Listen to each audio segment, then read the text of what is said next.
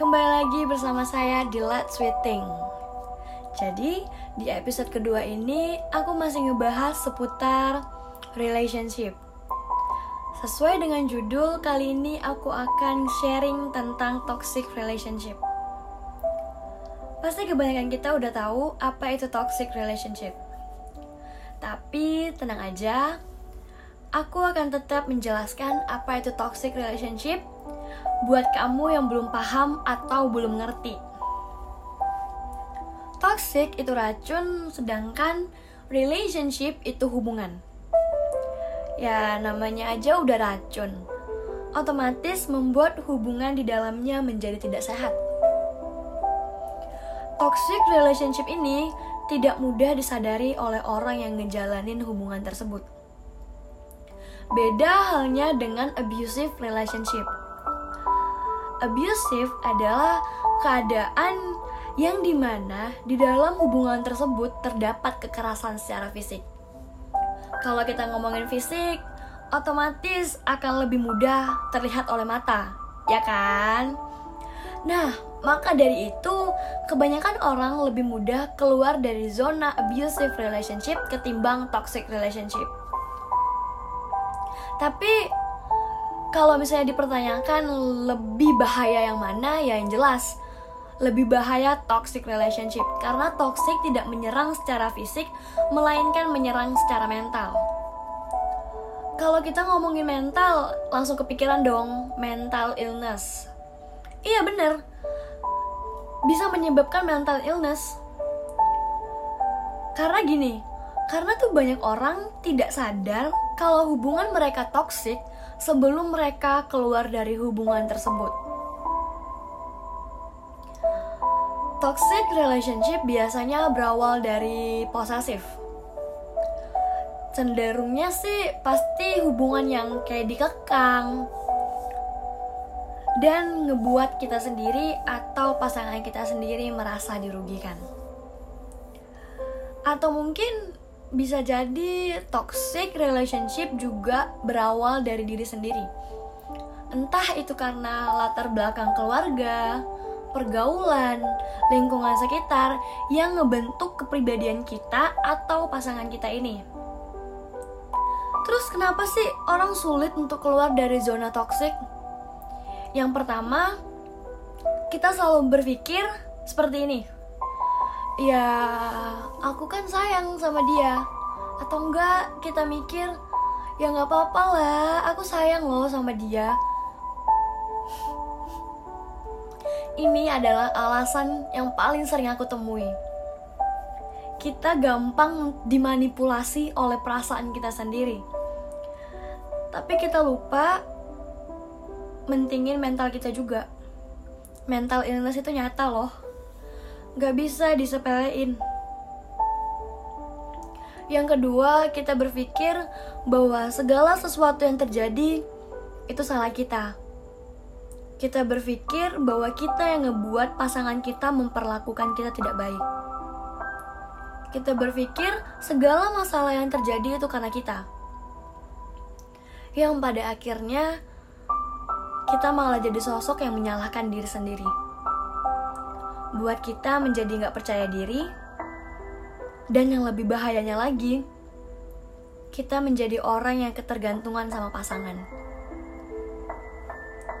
Yang ketiga, karena kita berpikir kita bisa merubah seseorang. Kita merubah seseorang itu butuh waktu yang cukup lama kita nggak mungkin bisa ngubah seseorang dalam kurun waktu satu bulan, satu tahun, atau dua tahun. ngubah seseorang itu butuh waktu yang cukup lama. Pertanyaannya, apa kamu dapat bertahan selama itu?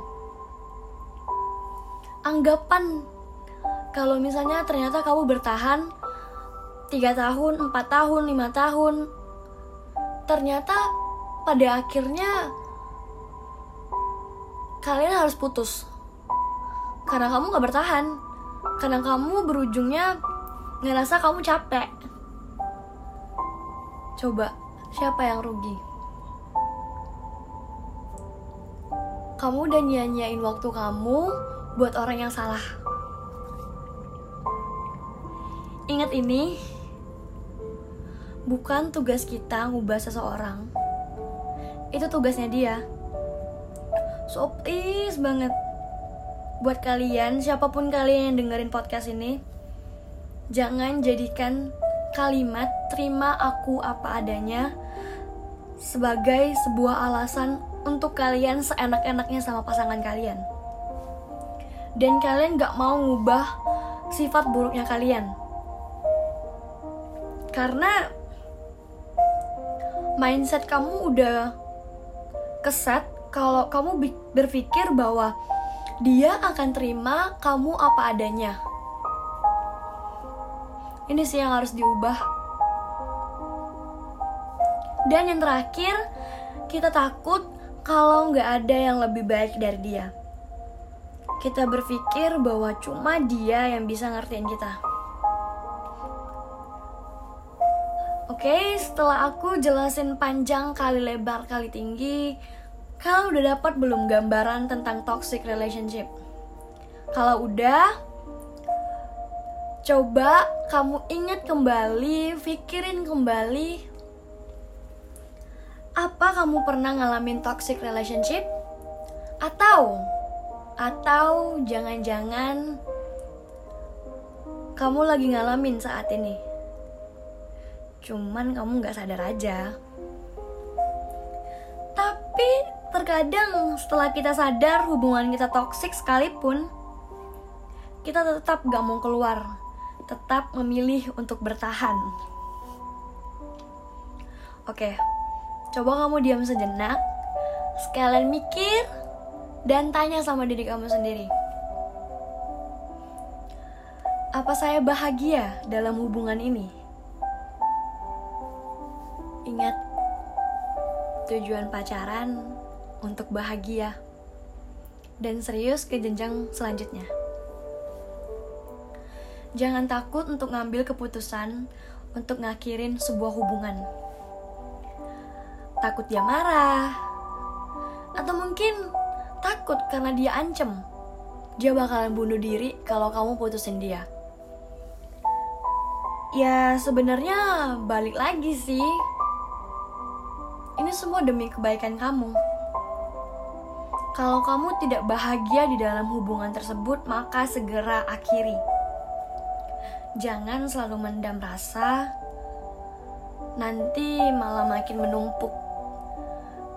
Dan mental kamu semakin hari semakin down. Ya, aku paham jika membuat sebuah keputusan untuk menyelesaikan sebuah hubungan itu memang sulit. Apalagi sudah menjalankan hubungannya selama bertahun-tahun tapi itu tidak menjadi sebuah alasan untuk kamu bertahan. Itu cuma angka. Kalau kamu tidak bahagia dan terkesannya tuh kayak kamu ngeluh tiap hari. Kamu tidak ditreat dengan baik. Dalam artian kamu dikasarin, kamu dikecewain, dibohongin, terus-terusan dan itu malah ngebuat mental kamu makin hari makin down. Ya, kamu harus lihat dan pertimbangkan. Dalam hubungan kamu, kamu lebih banyak bahagia atau sedihnya? Kalau kebanyakan sedihnya, aku rasa udah gak ada yang bisa dipertahankan lagi. Biarkan diri kamu bahagia. Biarkan hati kamu untuk beristirahat. Sekarang aku pengen bahas gimana cara kita healing setelah kita udah keluar dari zona tersebut. Yang pertama dan yang terutama itu kita harus maafin diri kita sendiri dulu stop untuk nyalain diri kamu sendiri. Segala sesuatu terjadi itu sudah dikehendaki. Terus yang kedua, akhiri semua tentang dia. Blok semua sosial media dia. Kemudian stop kontak-kontakan, jangan cecetan atau ketemuan lagi sama dia. Karena menurut aku pribadi ini dulu sih, kalau aku dulu mikirnya kayak kalau misalnya blok sosial media itu artinya kanak-kanakan. Ternyata itu adalah salah satu cara yang paling tepat untuk kita healing diri kita sendiri. Karena gini, logikanya kalau kita mau move on, kita tapi kita masih cecetan, masih kontak-kontakan, masih tengok sosial media dia apa segala macam. Kita pasti akan teringat lagi sak rasa sakitnya. Dan yang ketiga, lakukan hal yang positif setelahnya. Jauhkan diri kamu dari hal-hal yang berkaitan sama dia. Gini, kamu jangan berfokus sama sedihnya kamu doang. Karena percaya deh sama aku, kalau kamu berfokus sama sedihnya aja, kamu pasti akan mencari kebahagiaan semu kamu lagi dengan orang yang salah. Emang kamu mau bahagia, semu, dan dengan orang yang salah. dan siklus toksik dalam hidupan kamu gak akan pernah putus. Yang terakhir, jangan lupa ya deketin diri sama Tuhan. Oh ya, pesan aku. Ingat ya, Tugas kita adalah membahagiakan diri kita sendiri terlebih dahulu. Karena kalau bukan kita, siapa lagi? Ya, segitu aja deh yang aku pengen bahas tentang toxic relationship. Semoga buat kamu yang lagi ngalamin cepat-cepat kelarin ya. Bicarain baik-baik juga boleh kok. Oke, sampai jumpa di episode selanjutnya. Bye bye.